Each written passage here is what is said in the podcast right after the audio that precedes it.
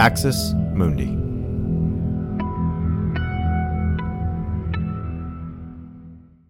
You're listening to an Irreverent podcast. Visit irreverent.fm for more content from our amazing lineup of creators.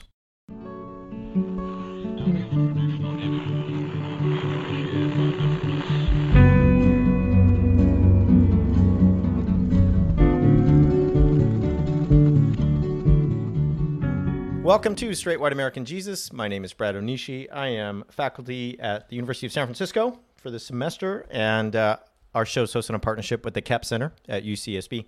I'm joined today by someone who will be familiar to many of you and who I um, am lucky enough to not only call a, a podcasting colleague, but also a friend, and that is Blake Chastain. So, Blake, how are you? I'm good. Thank you for having me back on the show. So, Blake, uh, you are the host of the podcast Exvangelical and also uh, Powers and Principalities. Uh, you're also mm-hmm. the uh, the author of the the newsletter, the Post Evangelical Post, uh, which is great. And uh, you just recently published uh, an op-ed that we're going to talk about today, and that is at the Religion News Service, and it's it's called Evangelicals. You're still not really listening to what evangelicals are saying, and it's a it's honestly a great piece, and it really addresses just so many things that I think many of us have felt and and commented on, but uh, have not put into kind of systematic uh, analysis like you have here. Let me start by asking you this. You know, in my mind, you have a kind of singular role in the evangelical community and history. Uh, you started the hashtag. Your show is called Exvangelical. You've been doing this uh, work for five years within the community uh, on, on Twitter, on Facebook, and many other places. Can you just run us through the reach uh, of exvangelical, the hashtag, and also some of the communities that have kind of spun off from the original hashtag where people are really finding uh, places to connect with others? Yeah, yeah. So I mean, it has been sort of incredible, and uh, thank you for that that introduction. Um, it's been sort of crazy the way in which these different communities have spun out across and proliferated across multiple uh, social networks. Um, on Twitter, you usually see, uh, according to a site uh, like Union Metrics, which does some like light uh, analysis that you can access, um, usually has uh, across even just a, a, sampling of say 100 tweets um, featuring the hashtag a reach of around 100,000 to 250,000 impressions per day. Um, on TikTok, uh, the hashtag has been viewed over 300 million times at this point. Um, it's been used over 45,000 times publicly on Instagram. And uh, you can find a whole host of other places. There's also uh, a Reddit community um, and numbering in the thousands. The Facebook group that I manage is over 10,000. Um, I manage and administer along with other administrators um, over 10,000 members there, as well as other dedicated subgroups for different topics. Um, so it's really been sort of incredible over the last five years to see these types of communities proliferate and focus on different things. Some may be focusing on, say, a an expression of queer spirituality, uh, or ways in which um, people of color uh, who grew up in white evangelicalism uh, are discovering other forms of spiritual practice or religious belief. Um, other groups might be more uh, specifically anti theist or non theist. Um, but each sort of group, I think, really uh, informs the other, or at least shows that there is quite a bit of diversity once you leave white evangelicalism uh, in practice and in belief. Well, and you name some of these in the in the piece. You know, hashtag empty the pews, which was started by uh, you know our, our friend and colleague Chrissy Stroop. Hashtag Church mm-hmm. Too, faithfully LGBT. Hashtag ex Mormon. So we're seeing sort of adjacent, um, you know, high demand fundamentalist religions also yep. um, show up with with hashtags. Now, one of the things you address in the piece that I think is really important is when we think about uh, ex evangelicals and, and others really who have left high demand religions. Uh, one of the things you'll you'll hear people say is, "Oh, this is new. It's a it's a trend. It's a fad.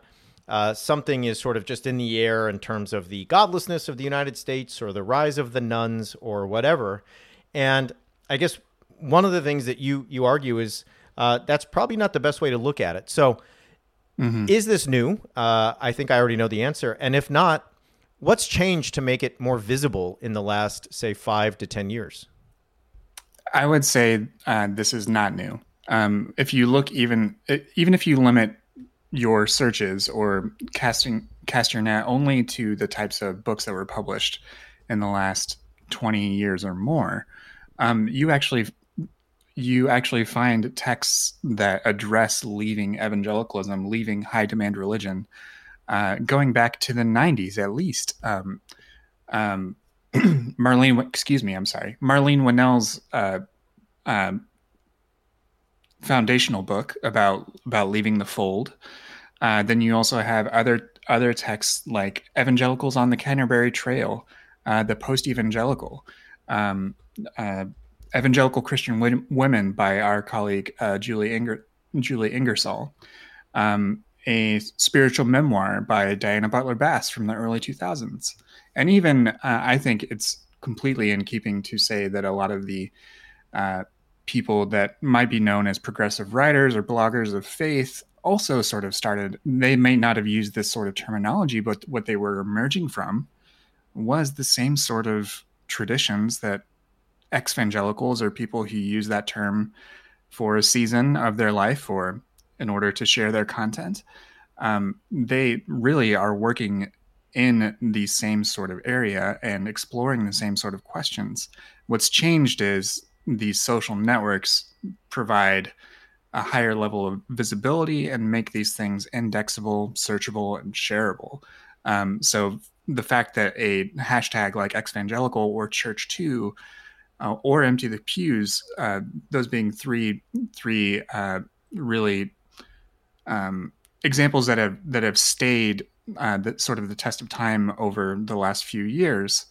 Um, the fact that we're seeing that, I think, is because of those platforms and not necessarily because we uh, you know it it was all of a sudden everybody decided uh, that it was trendy uh, to do that like you know like it was the milk crate challenge or something I, I agree i mean i so i started seminary this is how old i am i started seminary in 2005 right after i'm sorry not 2005 in 2003 right after i graduated uh, from azusa pacific and in 2003 2004, 2005, uh, I read some of the books you're talking about. I read, you know, on the Canterbury Trail. I read the uh, the ex evangel or the ex evangelical or no, the post evangelical, excuse me, and uh, it was in mm-hmm. the air. Uh, it was definitely around. It just, I, I yep. agree with you. We didn't have the ways to connect and to make visible uh, like we do now. I mean, and you can see that all over the place in terms of just uh, how those things have proliferated over the last, you know, decade and a half. So um, all right, so it's not new. It's it's certainly not something that um, has just popped up in the last four or five years as a trend.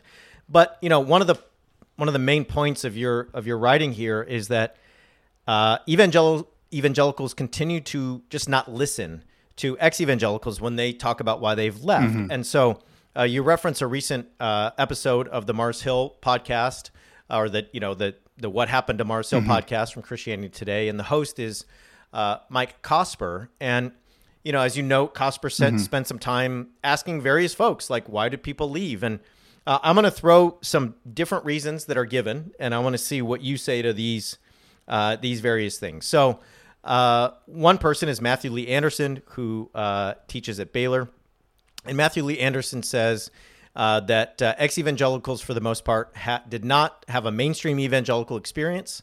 Uh, they were soci- sociologically at the margins of evangelicalism. Um, and that they also sort of corrupt their their story and their journey by making it public. So, what would you say to to, to Anderson uh, in response when when he states these answers for these sort of ex evangelical phenomenon? Thanks for listening to this free preview of our Swag episode. In order to get access to the full episode and so much more, Become a Straight White American Jesus premium subscriber by clicking the link in the show notes. It'll take you like two clicks, I promise. In addition to getting access to this episode, you'll have access to the entire Swag archive, over 550 episodes. You'll also get an extra episode every month, ad free listening, Discord access, and so much more. All that for less than six bucks a month, and it helps us keep our flag up and continue to safeguard democracy from religious nationalism, extremism, and rising authoritarianism. Check it out.